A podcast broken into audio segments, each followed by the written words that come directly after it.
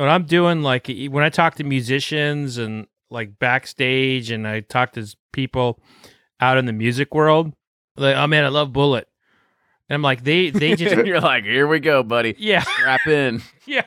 It, it, it, it's, How much it- time you got, ready buddy? for this. Get ready for this. they're just here's here's a here's a whiskey lesson you didn't ask for.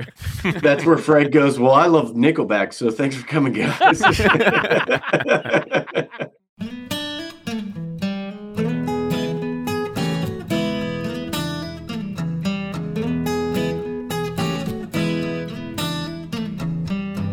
This is Bourbon Pursuit, the official podcast of bourbon, bringing to you the best in news, reviews, and interviews with people making the bourbon whiskey industry happen. And I'm one of your hosts, Kenny Coleman. Well, here we are. It's another month and another Bourbon Community Roundtable. And we've got a great list of topics here in store for number 73. And the first, well, it's stickers. I know, it seems like we talk about them all the time, but it's now gotten pretty serious. A Louisville Bourbon Club and Louisville liquor store chain has been sued by Bob Baffert for almost $70,000 over a sticker. And yes, they paid up. So now, have we gone too far with stickers? And every year, it seems like there are a few acquisitions that happen. Recently, we've seen Heaven Hill acquire Samson and Surrey, Pritzker buys Bardstown Bourbon Company, and last year we saw MGP purchase Luxco. These were all strategically different plays. So, what do we think makes a good acquisition target in today's market? And following on that last question, those were all very high dollar buys. Is this a trend that we will see continue, or is there a chance that smaller brands on the upswing could be gobbled up as well? With that, enjoy this week's episode. And now here's Fred Minnick with Above the Char. I'm Fred Minnick, and this is Above the Char. This week's idea comes from Ronald Ungwitter. I hope I said that right.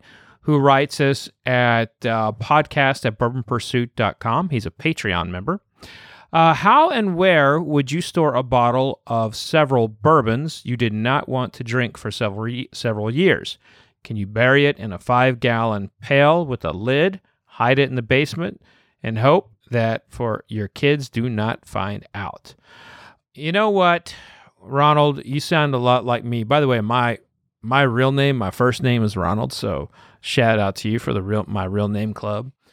I am uh, I am guilty of hiding stuff from myself, and I for the longest time I I was hiding uh, I was hiding bourbon in like some of these some of these Tupperware these large uh, Tupperware vats that just kind of got lost in the basement, hid off in the corner next to like some old duffel bags from my military days and uh, my wife's paperwork for her doctorate and things. And it just kind of sat back there. And we redid the basement and I pulled them out and I was like, oh, yeah, I forgot about this bottle. I mean, we're talking about stuff I bought 10, 12, 15 years ago, even some wine. Uh, there was a little bit of a, a, a little uh, cognac from 1906 that I had bubble wrapped and hid away because I knew that if that shit was near me, I would drink it.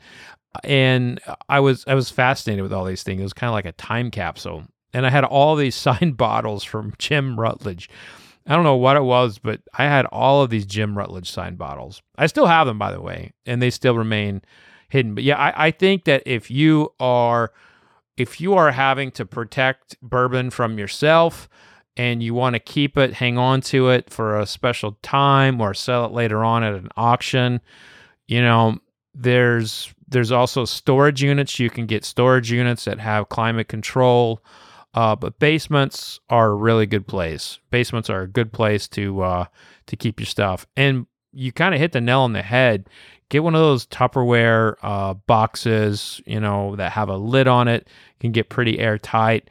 A couple things that you want to you want to make sure is you want to make sure you have something that's waterproof because even though you know the basement is secure and all that, it can always flood. That can always happen. Uh, you also want something that rodents can't get in. Not saying that you keep a dirty house or you have any rodents near you, but um, rodents like to chew on cork. So if you're ever looking at uh, an old vintage bottle and you see where the where the tack strip has been looks like it has just been punctured just a little bit and there's a little bit taken out uh, there's a few things that you can look for to make sure that you know mice like to look uh, and taste the cork. So you want to kind of get it in a, in a setup where nothing's going to get into the cork and tamper with it. But yeah, I mean, if you got to hide stuff from yourself, you can also have your spouse or a friend hide it for you. Just hope that uh, they don't drink it and hide it in their belly. But that's going to do it for this week's Above the Char. If you want to be like Ronald, hit us up on Patreon, become a Patreon member, and write us at podcast at bourbonpursuit.com. Until next week, cheers. Ed Bly and Rising Tide Spirits are back again with a new release of Old Stubborn Bourbon. And this release of Old Stubborn is a premium hand marriage of 10, 11, and 12 year cask strength, barely filtered pot still bourbon. It comes in at a staggering 123.8 proof. And the flavoring grain for this one, which the last one was wheated, but this time it's now rye. Rich, sweet, and bold with a long finish that's sure to be another eye opener. You can order online at Seelbach's or thebourbonconcierge.com, and you can even purchase in person at Revival Vintage Spirits, and even now with very few select stores in Kentucky. You can get it now while you can, but be sure to do it because it's not going to last long. And they're off for another Get 270 2020 Unicorn Raffle. Your $20 ticket gives you not one, but two chances to win from our lineup of 20 Woodford Reserve treasures, including the grand prize, the rarest unicorn yet, the Woodford Reserve Kentucky Derby 150 Baccarat Edition. Only 150 bottles were made and is just like the one the Derby winning owner receives. Quit horsing around and get your $20 tickets now at give270.org. Charitable Gaming License ORG 0002703. From their bar to yours, Chad and Sarah of the popular YouTube channel It's Bourbon Night bring you their favorite at home old fashioned mix with the new Elemental Elixirs Golden Hour syrup. It's a custom made syrup with notes of bold black tea, warm spices, and orange zest. All you need is your favorite whiskey and ice. No bitters needed. One bottle makes 16 drinks, so that's only $1 a cocktail before you add your own whiskey. They can also be enjoyed in other cocktails or spirits, mocktails, coffee, tea, and anything you can think of. It's crafted locally in Lexington, Kentucky, and you can get your bottle now at whiskeyambitions.com.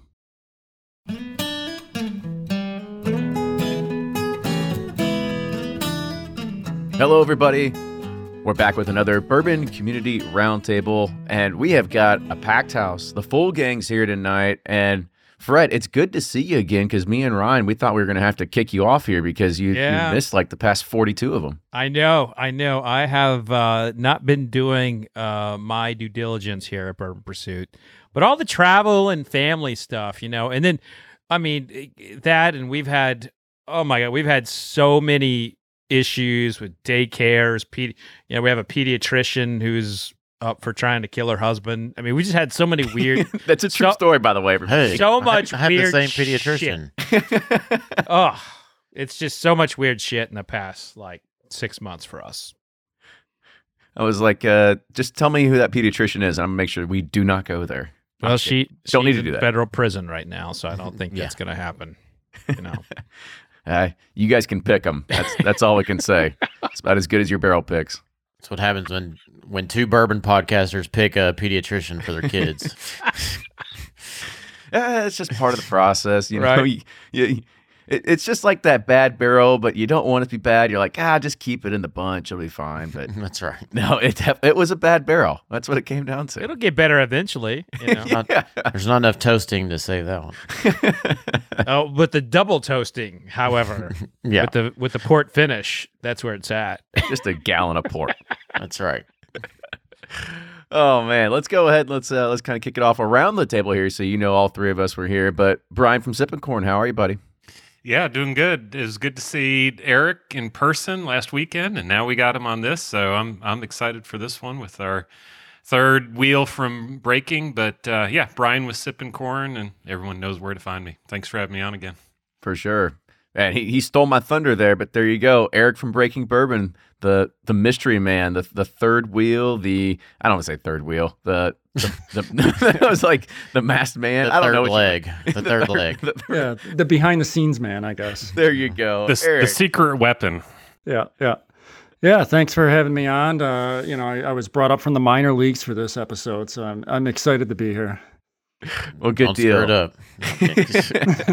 You're Yeah. doing better than Blake, so As long as your mic works, you'll do okay.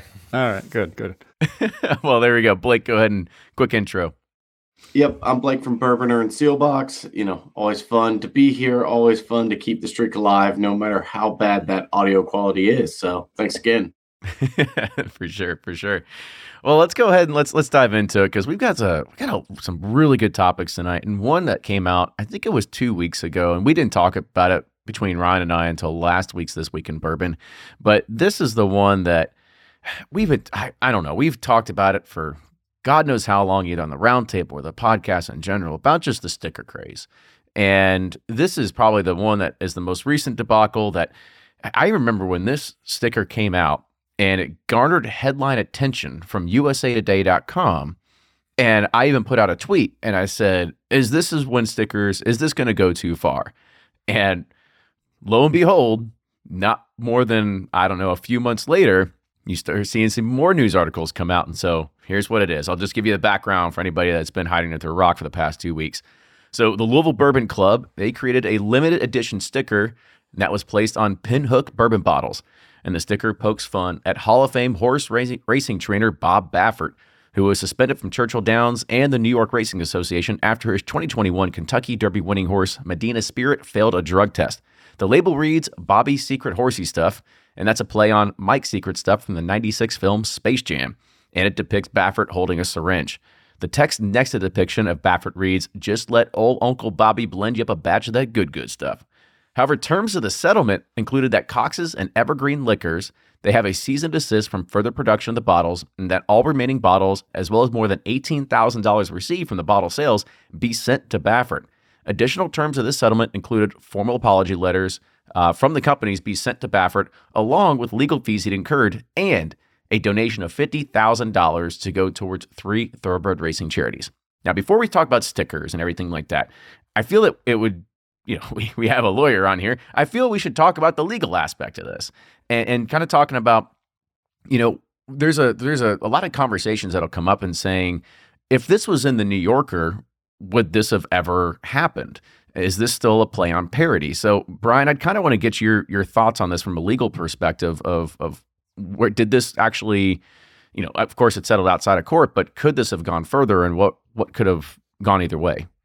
Yeah, it's it's the great way to look at it is is parody, and parody is allowed. I mean, you can you, you get to make fun of people, and in fact, part of the First Amendment is to allow us to parody people or to make fun of them and and do those sorts of things. And the case I remember from law school was was Hustler magazine versus Falwell and they just had some scathing uh, cartoons about Falwell and they got sued and went all the way to the U.S. Supreme Court.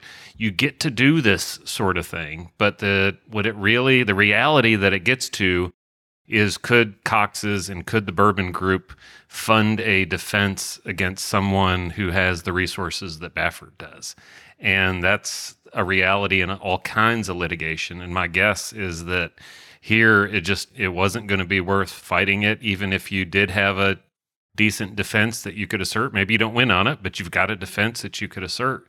But you know, do you, do you want to do that? Do you want to spend however many tens of thousands or hundreds of thousands of dollars it would take to fight Baffert? Yeah, But it, it, but because there was a commercial aspect to it, doesn't that change the the First Amendment allowance from from being free speech to then uh, you know kind of a commercial endeavor? Uh, not always, and just like in the Hustler case, I mean, it's it's a commercial enterprise there for sure. And, uh, and it was set part of selling those magazines, and that didn't that didn't stop the U.S. Supreme Court from allowing that kind of parody.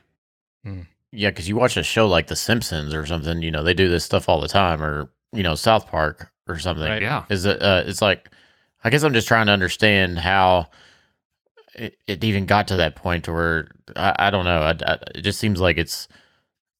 Is there something because they're selling something that makes it like more more plausible to ha- or more I, i'm looking for the right word but Yeah, We can tell that- Ryan did not go to law Yeah. school. There we go. i did not go to I, I That- that gloss over when i get those documents so. No, that concept comes into play all all sorts of times when you're you know when you're using something for a commercial enterprise. You know, are you trying to make money on it? That that is something you do look at in a lot of other things. But The Simpsons are making money too on on ad revenue, so that's not the issue here. The but issue that's here but, is that, but that's that's a that's media. Like even even Hustler, uh, which you could argue is not media, but you know it is.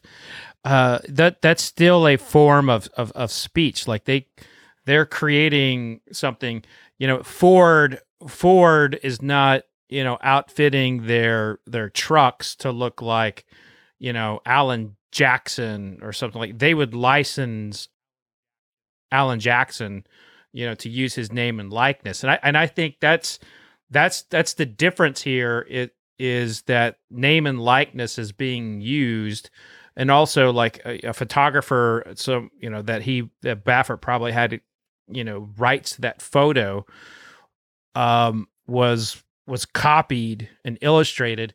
And that's that's quite a bit different than say if i were when i was editor in chief of bourbon plus if I were to take that and put it in a magazine, that that's a lot different. Like there's there's there's First Amendment organizations that would that support a magazine, uh, the same as like uh, TV shows, you know.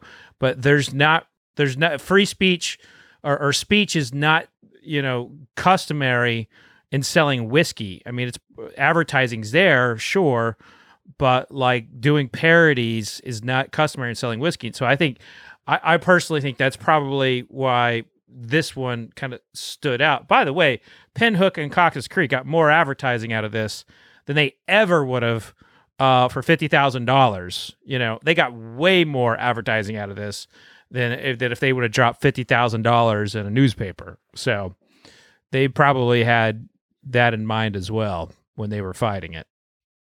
Uh, maybe. And I guess the question that I'd have for you, Brian, is that uh, let's say that Cox's and Evergreens they did want to fight this. Now, if they spent hundred thousand dollars in lawyers and litigation fees, I mean, for them that would that would basically be money out of their pocket, right? So they actually seems like they come out better by just going ahead and just paying whatever they want just to get this settled. Is it? I'm, I'm trying. I've never had to go and fight something in court that hard to know that like if I lose or if I win, what happens. Yeah, it's it's a tough decision. I mean, there are and there's some regular suspects here who do this time and time again, but the there are well-funded distilleries that for example on trademark, if you if you are a startup distillery and you get close to the line on anything, you'll get the cease and desist and you end up changing your name slightly so that you're not even though if you think you could win, there's no way you can fight those distilleries. And here, there's no way Cox's could fight. Um, there, that's that's throwing money away, even if you could win the case. And here, there's issues about defamation for sure. So you're gonna you're gonna run into that. Um, you know, which is is is Baffert a public figure enough that you can say things about him? You know, you're getting in you're getting into issues like malice against him. I mean, that's a really long, expensive fight that they would be paying for. And here, if you can get out for the 18 plus the 50 and get all the press, I mean, that's that's a good deal, frankly. Good to know. Good to know. So there you go. Uh, there's advertising and legal advice from Brian. There you go. Not legal advice. There you go. okay, true. Not legal advice. Not legal advice.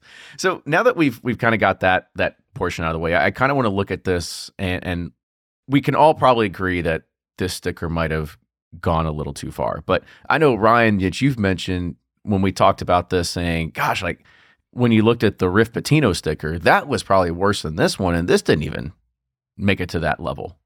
Yeah, that's what I was shocked about the whole thing. That I felt like that one was way worse. It had Kevin Ware in a wheelchair on it. You know, it had Katina Powell and all the just all the debauchery that was going on at the time that the, that university was on a label. And you think, gosh, if you're ever going to defame someone, it's Rick Pitino and the University of Louisville. You know, and it really just got an article about. It. That's why I was surprised to see. I guess Baffert's just you know a little bit more aggressive and Pitino probably didn't give a shit. You know, probably didn't even know what happened. He's probably like, yeah, that was me. That's my bad. He's got a case of those bottles. yeah.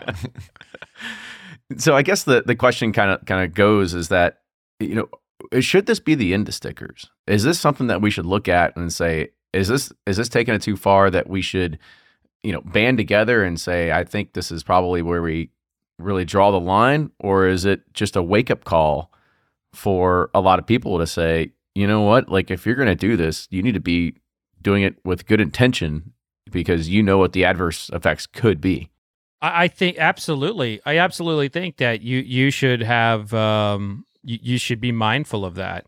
Like we've seen a lot of you know I've seen stickers using Batman. I don't I haven't seen anyone using like Mickey Mouse, but you know I'm telling you if, if somebody used Mickey Mouse, Disney would find it and they would come after you. Like I think you just got to be careful of what trademarks that you use and and how you use them because those a lot of that stuff is entity and everyone can play like social media lawyer and say, well, it's, you know, I bought it. I can do whatever I want with it, blah, blah, blah, blah.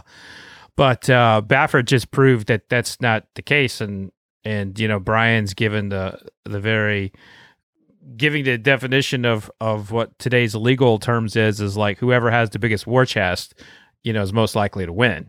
And I don't know, just think about that, you know, when you're, when you're making these stickers, they're fun I mean, I still get a kick out of seeing some of them, but um, just be careful. Yeah, I, I think you got to look at like who it's hurting as well. When that first came out with all the Baffert stuff, Pinhook was taking some heat, and they had zero knowledge of it, no no clue what was going on, and so we I think they're the distilleries and brands are the ones pushing back because they usually are the first ones that people point to and say, "Oh, look what they did." It's like, "Whoa, whoa, whoa! We had nothing to do with this. It was a store." And so, you know, thankfully in this one, Pinhook didn't have to pay anything or be a part of the apology, nothing like that. But I don't know. I mean, I think you know, just maybe people should have a little more uh, common sense when it comes to certain things. I don't love stickers, but I'd hate to lose them completely because you know there are some that are funny. It's just like think through it a little bit, how it can affect the public perception of the brand or distillery you're picking from, and then go from there. But everybody wants to push that line, so. Well, I'll I'll take this since you're technically a retailer. So you know we've got a we've got a new Riff barrel pick coming up. That's a uh, you know, could be coming from a, a, Seelbach's kind of time or something like that. So let's say we go and do a new riff pick, and all of a sudden Ryan and I would put some sort of uh, not so PC type of sticker on it. It comes back on you, Blake. What what kind of action do you take? We actually go and we fight. Is you know I fight the picker. Who is it? it's a no, battle I mean, royale, like fight to the death. Yeah, exactly. No, I mean, th- there's really nothing I can do. I can be mad at you. I can say we're not going to pick again. I can say, but what am I going to do at the end of the day? So we've always taken the approach we're not going to put anything on the bottle because that gets into all kinds of other things. Um, and then just y- you kind of look at it and say, all right, if we're just going to put this in the box, we have to at least somewhat agree with it. You know, we may not be fully uh, uh agreeable on exactly what the sticker is, but as long as we're not offended by it, we'll do it. But yeah, that's a tough one. It, it's it's like you want groups to be able to have their fun, to do whatever they want, but it can reflect poorly on the retailer as well. So, and it sounds like they were the ones that caught were caught in the crosshair here on the uh, Baffert thing. So, so eh, there, there's a recent case uh, in in the shoe world. The, the, the you, you see a lot of alterations in shoes, like Nike, you know, Jordans and so forth. Uh, Lil Nas came did something with shoes, and and Nike, I believe it was Nike, sued him, and I think they won. But he he like added some blood or some material that was like blood in the in there, and was and was reselling them, and was making the argument that it was his like custom uh, art artistic work. So I, I, think that this is a this is an issue that's not just happening in um, in this space, and uh, the manufacturer, I would say, has more of the liability than uh, than the retailer because you know that's whose face is on on the brand. But I don't I don't know. I, I think that this is an issue that is definitely not going to go away and at some point there will be someone who will contest this at a level. And I would say Baffert may even get another parody sticker. He may get another parody sticker with someone with the with the war chest ready to fight him. You know, and that's what Maker's Mark discovered with their red dripping wax. They everybody kowtowed to them, and then uh, one day Jose Cuervo had enough money to go to court with them all the way to appeals, and they lost. But I, I don't I don't think this is the end of we're going to see of stickers in, in the news, and we're definitely seeing a lot of this outside of the whiskey world. I don't think you're going to see a lot of people with the war chest that's going to go ahead and take on Bob Baffert. And by the way, even before we got started, my wife said, "Y'all don't fuck up and think, say anything stupid that Bob Baffert's going to come after you." So I said, "You got it." So make sure we. we well, I mean, we'll try our best, but uh, Yeah. that next that next New Riff sticker is uh, you know him suing somebody. So Well, we Yeah. are we are a free speech platform here, though, Kenny, and uh, we believe in America. Not I really like- Bob Baffert sends a cease and desist. No, I don't think so. I really like Bob. I think he's That's good. uh, by the way, that's uh, defaming him right there by assuming that he would send a cease and desist versus a thank you. Well, You you- know. if that happens, you're going to mix the next five round tables. But Eric, you've been a little quiet. I kind of want to get your your thoughts on this here too. Uh, you know, it's it's kind of been the wild west for stickers for the last couple years. You know, there isn't a real set way of doing them and how to do them, and you know what where the line is. So you know, it takes a case like this where somebody does something that's a little beyond the PC. You know, pushing, you know, making fun of cartoon characters in movies is one thing, but then you know, kind of very specifically, you know, on a public figure or something like that. Now you're pushing it a little bit more. So now, you know, now there's a little bit of all right, where the where is the line? And now we're kind of seeing maybe where where, where the line is a little softly drawn right now. So it's going to take more of these cases. Now there's more eyeballs either way. So you're going to have people maybe doing more of these to try to define that line a little more, push it, you know, or people going against, oh, you know, let, let's let's push it the other way. Let's, you know, let's try to prevent these and try to keep these as, you know, PC as possible. Let's keep these fun. Let's not try to go overboard. Yeah, I I'd be interested to even see if I don't know. You look at groups like 1789B and some other ones that have been around for a while. They they've never done stickers. They've never turned around and did it. I think it was one of those things that a lot of people saw the the fad and kind of jumped on, which were most. I mean, we're we're part of that train as well. We jumped on the fad and did it for our picks. Uh, personally, I wouldn't mind seeing this kind of taking a, a slowdown and a turn because when we look at barrel picks and the way that people are purchasing them and the way that it, at least that it seems online on some Facebook groups is that you dip something in wax, you have a funny sticker, you have a army toy on top, and then all of a sudden people are jumping out of the woodwork for some pick that nobody's ever heard of before. And I would love to be able to see it get back to the point where it's just on the name. You know, it's a it's a 1789B pick, it's a Julio's or Lock and Key pick. It's one of those that have you know it carries some weight next to it, and it's just not because it's a funny sticker on the back. But I don't know. Maybe I'm the only one that feels that way. Now, I'm wondering too, along the same lines, is this pick, I mean, is it going to be opposite of, of what we're hoping it is? Is this pick going to be known as the Ridgewood Reserve, you know, that they took off the shelves? And now, if you can find this bottle for sale with this sticker, it's worth some astronomical price. And then that makes groups want to push the envelope that Eric was talking about even more so that they can have something, you know, sell one bottle and, you know, you you make up everything you paid for for the pick. And it's like, I mean, that that's what I'm concerned about that that people rally behind this and it's cool to have that bottle. I think you're exactly right on that, Brian. And Kenny, I'll push it back to you because I, I have not been on the Facebook secondary groups in in, in a bit. Uh, but is that a when those stickers are there and the wax is there, is that commanding more more uh, more bids and more uh, a higher price? Yeah, I mean, it's dipped in hot pink wax or it has something. It, it should be something where all of a sudden, you know, Bengals fan, like they just put a sticker Joe Burrow on there, and all of a sudden, anybody that's a Bengals fan wants the damn bottle. It's not because the whiskey's any good; it's because it has a picture of Joe Burrow on it. Those are just the kind of things that you typically see that people are are trying to scoop up, not because it's the whiskey, not because it's who picked it. It's because of the damn sticker. But I also, you know, we do stickers with our club too. But one of the best stickers we've ever done, one of the funniest ones, was on a brand that nobody really wanted, and it didn't sell the bottle at all. So, you know, there's cases, I guess, both ways, which True. would totally surprise us, you know, with that pick. Because we just absolutely love the sticker, but the bottle's just sat. Interesting, interesting. So I guess um, you know another way to kind of look at this and and start thinking about where this is going. I mean, do you all think that you know not only could it be the end of it, but could we see a slight decline? Could we see people start steering away from it? Only because we look at Four Roses. Four Roses has implemented a what, no tampering or what do they call it? No defacing policy. I forget what, exactly what it's called, uh, but it it sounds it sounds very harsh the way that they said that.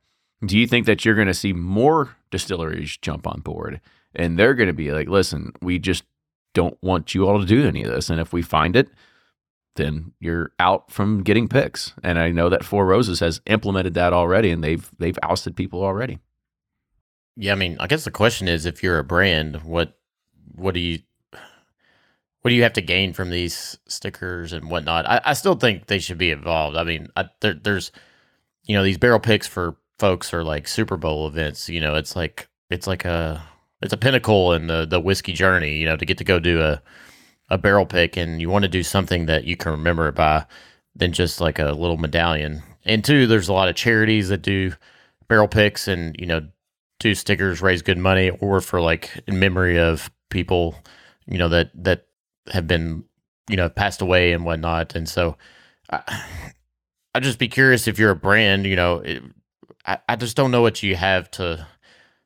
There's just so much out of your control. It's like once you, I guess, you know, like Pinhook, for instance, got negative publicity for a bit. New Riff did for a bit, but I bet a lot of people probably never heard of Pinhook or New Riff, you know, before that. And so it's like, you know, what Yeah, do you maybe have if to you're, a, if you're a small guy, it probably helps. But if you're already a big established brand, maybe it does hurt it. And you can you can actually Yeah. put those rules into place because if you're a small brand, I mean, Ryan, if, if somebody just started, if if the whole reason people wanted our brand was to put funny stickers on them, and all of a sudden it started blowing up, would be would be going, ah, this isn't such a bad thing after all.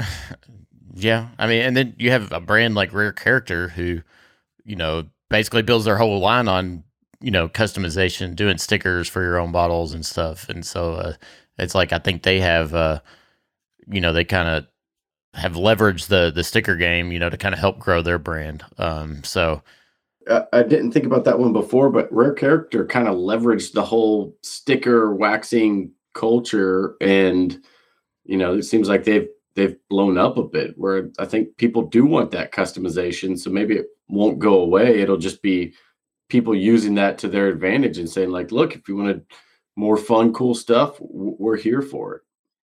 You know, it's funny. Like I just realized that you know the the Pinhook, uh, the owners of Pinhook, their connection in the horse racing game, that probably went a long way for Baffert being you know so contested about this.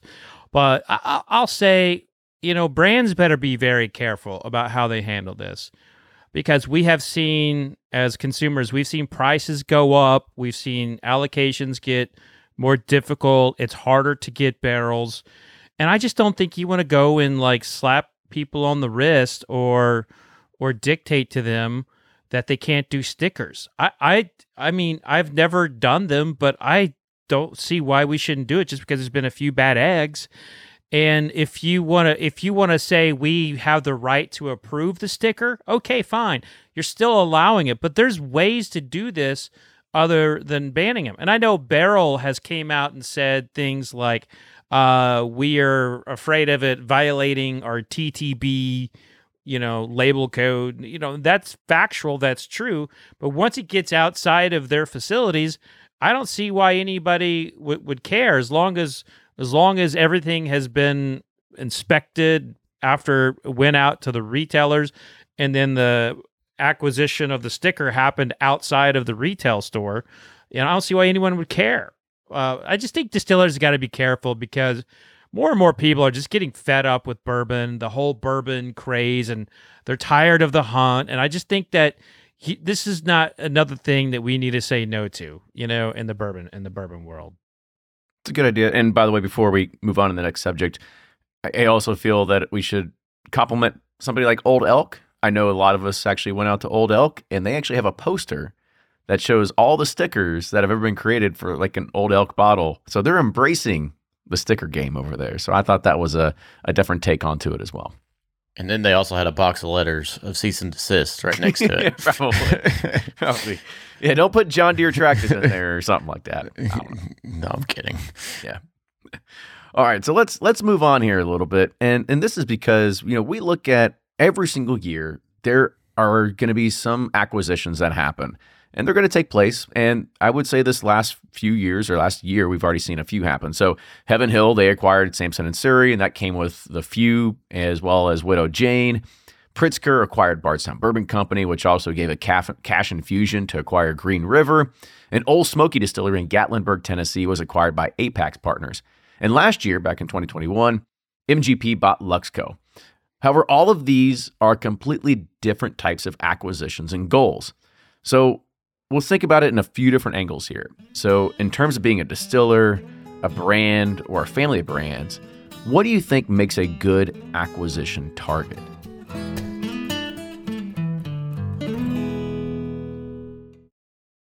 Customers are rushing to your store. Do you have a point of sale system you can trust, or is it uh, a real POS? You need Shopify for retail. Shopify POS is your command center for your retail store. From accepting payments to managing inventory, Shopify has everything you need to sell in person.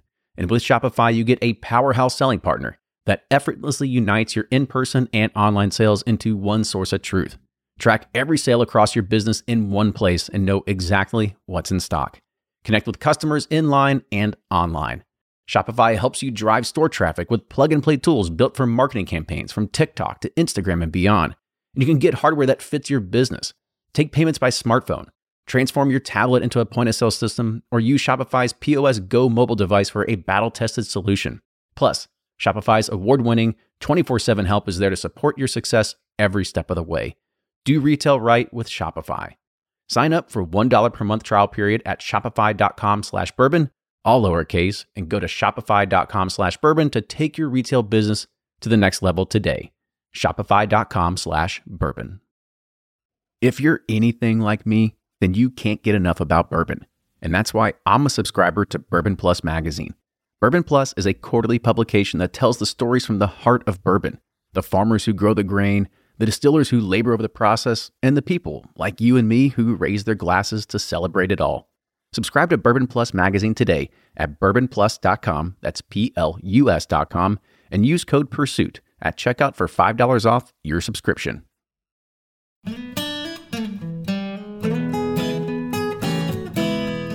So, in terms of being a distiller, a brand, or a family of brands, what do you think makes a good acquisition target?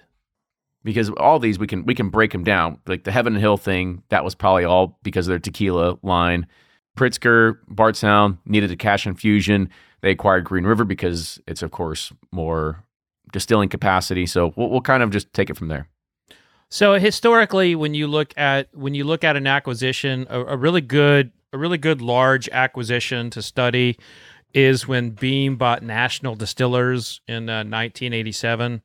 They uh, they basically just took the brands and then kind of set them off to the side and used their whiskey for for for Beam and a lot of the stuff that they would do down the road. That's why Old Crow would falter. They would, um, you know, Old Granddad would just kind of be hovering there. Uh, in fact, it, this is such a common trend in the uh, historically in whiskey that when Maker's Mark was up for sale in 1981, that uh, when they were in talks with uh, Old Fitzgerald, they thought that they were just going to take the stocks of uh, Maker's Mark and get rid of the brand or or put it down on the bottom shelf and use their stocks for Old Fitzgerald. So that's why they sold to Hiram Walker versus um, Old Fitzgerald, who basically made the same made the same offer of fifteen million dollars back in 1981, 1982. And you know, today it, it's not the same, but it is it is still the kind of complementary acquisition. You're still seeing you're still seeing um, companies go after brands to that complement their portfolio. And Pernod Ricard has been looking for an anchor, you know, in the American whiskey category, you know, for some time. You know, they've got Rabbit Hole, they've got uh, you know Smooth Ambler, and they've got Jefferson's, which has kind of become their their anchor brand.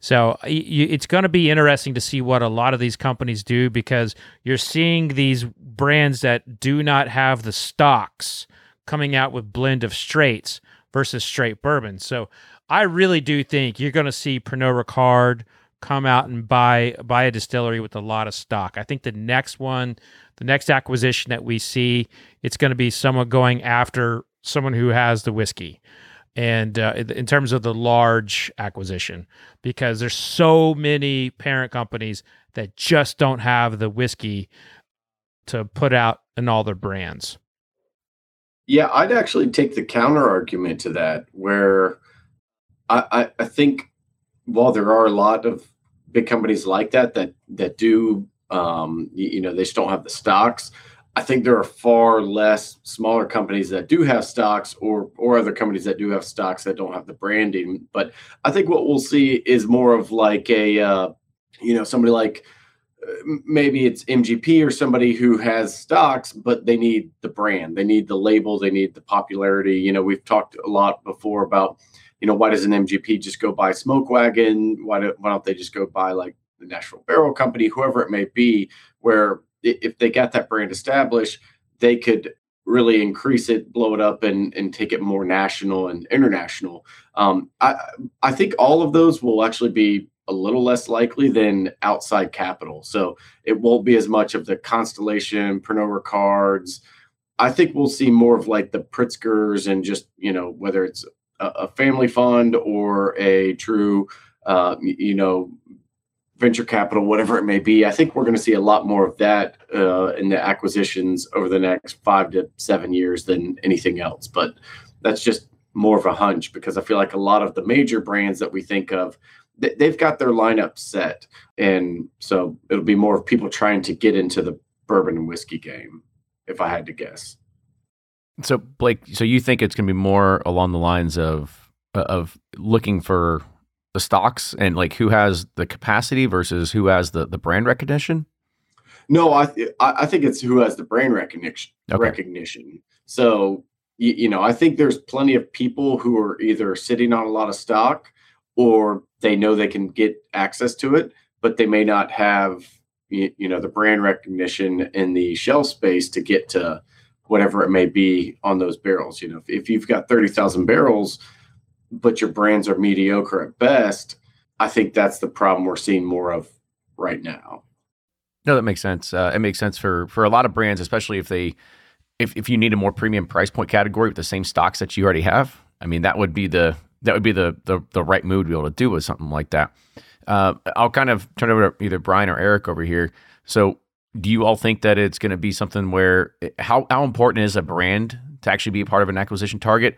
versus I mean because you look at like something like Ole Smoky like that is a that is a big brand but they're also a very very large national brand or like probably the biggest in regards of tourism uh, around there as well versus something when you look at uh, a Pritzker with uh, you know Bardstown and Green River I mean that's that's just production capacity they they look at what's going to happen you know years down the line that's money in the pocket now versus basically just having a brand to rely on I think it's definitely, and I, I can see Fred and Blake's both points. You know, I, I think so much of it has to do with capacity right now. Is just everyone is trying to ramp up as fast as possible for this. I don't know, bigger bur- uh, bourbon boom that's coming. I don't know, but you know, at, at some point, brands are important, and so see that we mentioned Smoke Wagon, like that is a strong well-known brand that you know a bigger company could buy and then kind of leverage and like all right what are we going to do with this smoke wagon brand? And but we have the name and expand it from there. But you know going back to the capacity it's there's so many craft distilleries out right now. Why aren't all of them getting bought up? So it's the ones that are getting bought up are typically the capacity ones or you know the blake's point brand recognition or maybe somebody buys barrel for their knowledge of blending, you know, something like that. Well, I mean, I guess that's another kind of question we think about is uh, we we all have fatigue a little bit. I mean, it seems like there's a new brand, there's a new label on the market every two weeks, and our brand's just a dime a dozen. That it doesn't really matter to go and find the brand. I mean, we all know we all know Smoke Wagon, we all know Blue Run, we all know some of these other Barrell, of course. We all know some of these owns that uh, have a nationally recognized name, but are still independent. I mean, is it one of those things that are they getting so so big at so small that they're becoming you know past the value that they could be acquired because they would just be too much? Well, if if I'm MGP, I want to keep those as purchasing from me. I'm not going to buy them as a brand. They're more valuable to me as long as they don't build their own damn distillery. As long as they're beholden to me, I want to keep selling to them. That's my better business model. So I think what makes something attractive is someone who wants to get into Kentucky, like MGP did with with Luxco, or you, you're going to have equity funds come in and start looking at some of the smaller distilleries in Kentucky because they need a foothold in Kentucky if they're going to grow. And then they'll take something, you know, like Neeley and, you know, quadruple the size of it. Uh, but they they need that kind of foothold. So they're going to be looking for brands that maybe don't have a succession plan or you know the next generation of the family is not as into it as the founder thought they were so might as well sell now they're going to be looking for those kind of specific issues uh, to to find an acquisition target. But I think it's all about finding something in Kentucky that's got a still and that you can go visit because tourism is going to be the key. Maybe, maybe you don't need a still. Yeah, just a downtown location on Seventh Street um, in Main. No, okay, but uh, no, I totally agree. I, I think that or having a distillery in Tennessee too gives you you know leverage. I think Tennessee whiskey is really you know, creating a name for itself and qual- it's now recognized as quality. There's a lot of good stuff being made down there. And, you know, the, the tour, you know, as the damn moonshine thing, I mean, hell, that I, I was down there in Knoxville and they were telling me like in like the Knoxville area alone, they sell like hundred thousand cases of moonshine a year, and I'm like, what the hell? You know, it's nobody's like, drinking that much moonshine. it's just all these tourists going to Gatlinburg and the mountain towns, and you know they love that shit. But uh, as a as a regular on the show, Moonshiners, I will tell you that that is a culture that is way different than what we're in, and they get so many visitors. It's insane.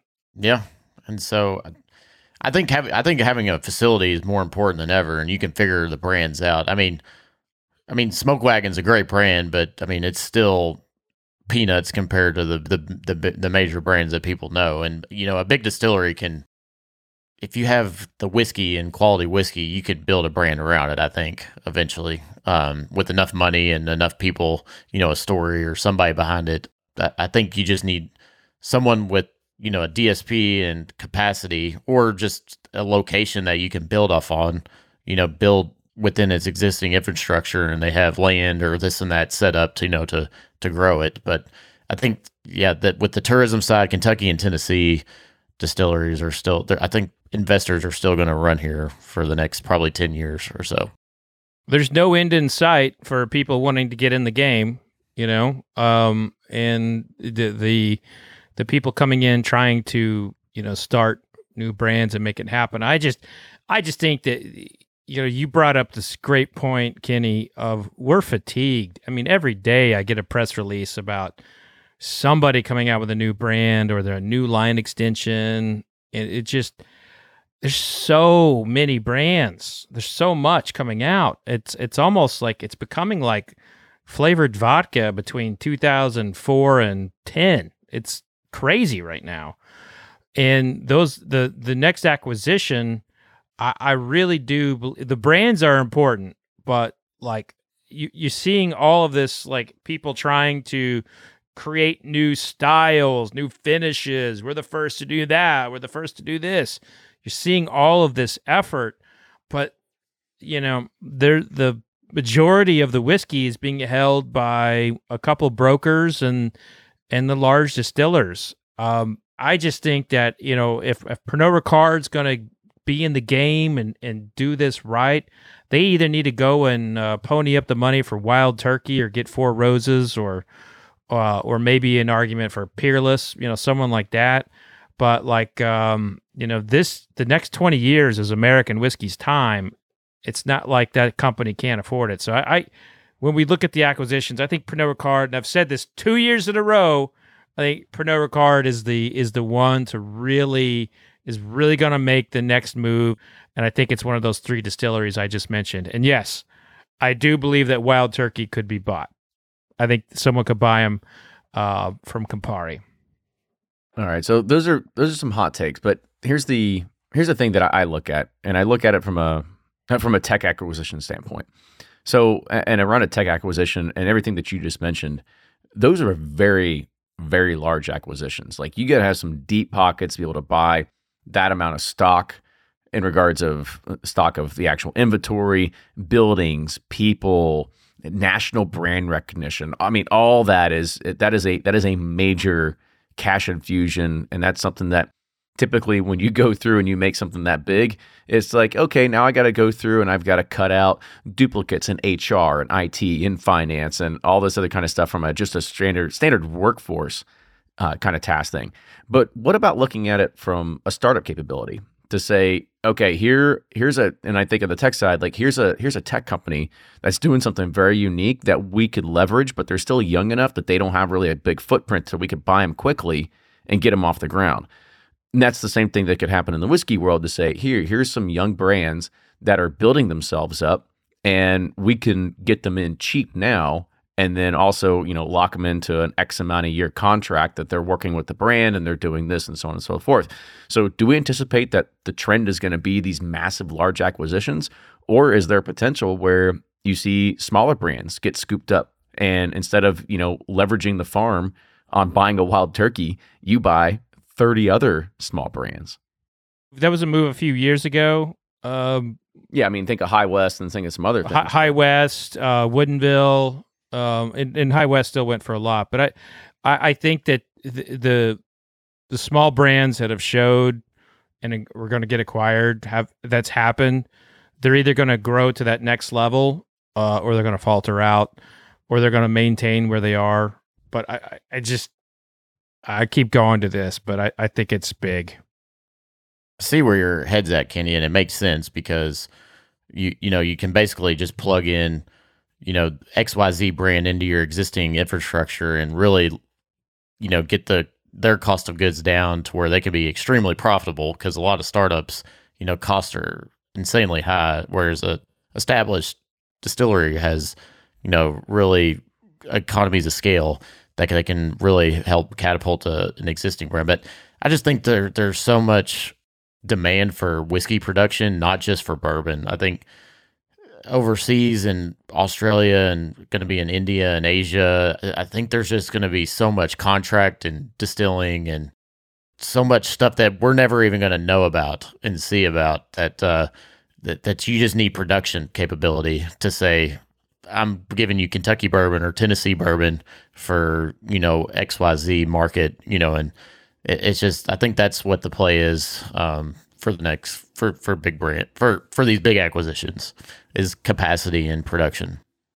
Guys in the bottom row feel like yeah, capacity. That's that points back to Turkey. I mean, the size of that damn still, you know, that's that can fund a lot of expansion in uh, in Asia.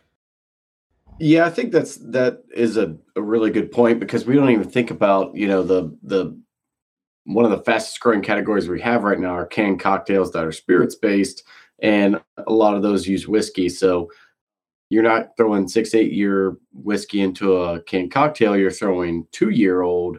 And so if a lot of two year olds going into these canned cocktails, well, that means it's not aging on. So, but that was kind of the secondary question. I, I think it'll still be the, the big splashes that we get. I don't think somebody's going to come in and buy up, you know, 12 to 15 smaller regional brands. I, I think it'll still be the big names that we see out there, but um, that's just kind of the name of the game in the M&A market in general. And I think anyone that's throwing around that kind of money you know, they want an immediate impact. So are they going to buy five to 10 craft distilleries and be like, all right, in 10 years, man, this stuff's going to be fantastic. You know, like I think they, they wanted to spend their money and get that impact. Yeah, you're right because you, you I, Fred brought it up earlier. Like Woodinville is a, a great example of that, uh, and seeing how you know LVMH kind of came in there and and they bought that brand before it was really anything big, before they even had a really good national presence, and that was one of those things that you know they got in early. They probably got it for a, a good price, and they were able to you know infuse some cash into it, increase their capacity, increase everything, and be able to make it into a, a national brand but that is that's a heavier lift to be able to try to make that happen 30 times over versus buying it just one time and they have the infrastructure as Ryan said. They have everything ready to go uh, instead of sitting there trying to say how do we how do we take this from 10 barrels a day to 100 barrels a day? I, I think I think what you'll see uh, with a lot of those smaller brands the advantageous moves in the space will not be coming from the larger companies. It'll be coming from like the middle tier that are known in other categories. Like there's a there's a uh, here's a couple brands Altamore Altamore Brands, which is an importer that brings in Armagnac and uh, they imports Foursquare rum. You know, if if they could get an American whiskey SKU, they would they would be they would do well with it and they would add it to their portfolio. Spiribam, which is uh, the importer on American record for uh, for the Martinique, most of the Martinique rums, uh, as well as uh, the Saint Lucian rums. You know, they don't have an American whiskey, and I, I think that the growth will for these smaller brands for acquisitions will not come from the big companies we know. I think that that has been exhausted. I think you'll see you'll see middle tier companies that a lot of people don't really know about uh, come in and and buy buy stuff like uh, Maison Ferrand, which owns uh, Plantation Rum. They they would be a really good company to come in and and buy, you know, a, a distillery like I don't know Kentucky Peerless or you know a small one like 291 in Colorado, something like that. Those kinds of companies, I think, could be what would come in to ex, you know uh, diversify their portfolio to get a little a little bit of the market share of the American whiskey market where they own they own other markets, but they don't own they don't even have a player in American whiskey. I think you might see that for the smaller players, but I, I think the next for the companies that we know well, it's Four Roses, it's Wild Turkey, it's a spinoff from Sazerac or Heaven Hill. Uh, a spinoff, I mean, a brand and the stocks to go with it. I just there's a lot of lot of lot of chessboard out here right now in American whiskey. And I have no idea who's going to make that next move, but I have a sneaky suspicion that it's going to be in Lawrenceburg, Kentucky. Well, I, I kind of like what Drifting Dram said here in the chat. Maybe Wilderness Trail, because that's actually that's actually not a bad one. Knowing their, their Yeah. filling capacity, brand recognition, all that. It's it's all good. I mean, it's they're they're fantastic there. They've got the stocks, they've got the know-how. There we go. Maybe we just called it. We'll, we'll see. We'll see what the rest of 2022 has in store for us. But that'll do it for this week's roundtable. So, fellas, I want to say thank you so much for coming on. I think we had some good topics. Hit a hit a few good things here. All about stickers and acquisitions. Two big kind of topics that us bourbon nerds really like to like to get into. But before we head on out, we'll let you all do one more quick outro. And Eric, we'll start with you down here at the bottom right of my screen. All right, thanks, guys. Um, glad to be on again. It's been a long time. Uh, for the rest of you guys, if you haven't uh, heard of Breaking Bourbon, you can follow us breakingbourbon.com, uh, reviews and release calendar, and uh, we have a barrel clip too, and um, on all the socials, the usual places at Breaking Bourbon. Well, it's good to see you, Eric. Let's make sure it's not another two years before you come back Yeah. on again. I, I think it'll all come back if I'm allowed. know. You know, I just want to know what happened with Jordan and Nick. Like, i- i- are they just are they both sick? Is this a? Uh, I didn't get the full story because I was having audio issues. So I'm just happy to see Eric today. All right, yeah, yeah. Thanks, Blake. yeah, there he goes. Stab me in the front, not the back. Yeah. well, here, Brian, you go ahead. Wrap it up for us. Yeah, so Brian was Sipp'n Corn. Find me at Sipp'n Corn and bourbon justice. And I, I tell you, seeing Eric this last weekend. That's the reason he's here. Um, Yeah. We we showed him Louisville. We showed him that that barrel pick. Shit, we hit must have hit six or seven distilleries, and they were all quick. But you know, it Mhm. was it was a fun time. Good to have you here, Eric, and and great to have you on the roundtable. Thanks, Brian. And uh, Blake, go ahead. Man, well, I feel like I uh, am gonna say something nice about Eric too, based on 'cause I gave my- Everybody give Eric a compliment, so make sure he feels. just give that give that little confidence booster going. Yeah, yeah, exactly. But no, Blake from Bourbonr and Seelbach's, always fun. I'll be back next month with a better mic and uh, hopefully, uh, you know, have all those issues resolved. But always glad to be here. Kenny, Fred, Ryan, thanks for having me and uh, enjoyed it. For sure, for sure. Uh, as always, this was a, a, a great time. I'm so glad that we had a little bit over 100 people on this one on a Sunday night as we're recording this. I know it's not our typical Monday, but I mean, we're going up against Game of Thrones. We're going up against Sunday Night Football. I mean, that's great. yes, yes. Well, I'm just glad that there's a bunch of bourbon geeks out here like us that can say, you know what, the Bills can wait just another hour and we'll we'll catch the replay in a little bit. They've already played Kenny. well, Different. such a much. Well, I don't know. I, I came down here started drinking two hours ago. So you tell me. all right. Well, that'll do it. So make sure you check out all these guys at all their socials. Make sure you check out Bourbon Pursuit wherever you get your podcast. If you do like the show, if you like what we're doing, I know Breaking Bourbon's got a barrel picking club, but so do we at bourbonpursuit.com. You can go check out the barrel picking club link. We all we all have good friends that we're all picking uh, picking barrels from, and every once in a while we actually do a collaboration, which will be available on Seelbach's here relatively soon for another Old Elk, won't it? Yes, uh, I guess we needed to talk about that. I sent that out, but uh, yeah, so maybe this next week or so. There we go. There so go. it's, Yeah. we got another another Old Elk in the bag here. And it's a good one too. It's it it's the uh I think we've got the cognac we picked, and then uh, oh, what I, nice. what I'm calling uh Kenny, Ryan, and Blake's uh Blaine delay, which was that nine year that that they're like, ah, just I don't know, go taste some barrels while we wait to take you to the airport. We're like, oh, well, we found a winner. So um yeah, that, Throw that'd another be a one in really there. good one as well. Yeah. Was it really nine years? Yeah. Yeah, it was Yeah, no, we just started. wheat- remember, we just started wheat looking at barrel. uh, uh, barrel heads, and we're like, "This whole lot's nine years old. Let's drill into these."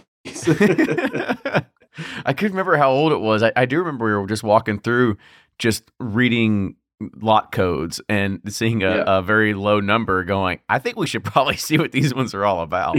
I don't know if they love that idea as much as we did, but uh, yeah, no, it's it was nine years old. Yeah, don't give us a drill and say have fun in the warehouse. I think that, mm. that'll teach you a lesson. So. Life lessons. Yes. Well, that'll do it for this week, everybody. I want to say thank you again for tuning in. Make sure you get and follow all these guys, follow us. But we'll be back again here in four weeks with another roundtable. Until then, cheers, everybody. We'll see you next time. Pocket sucks. Toodles.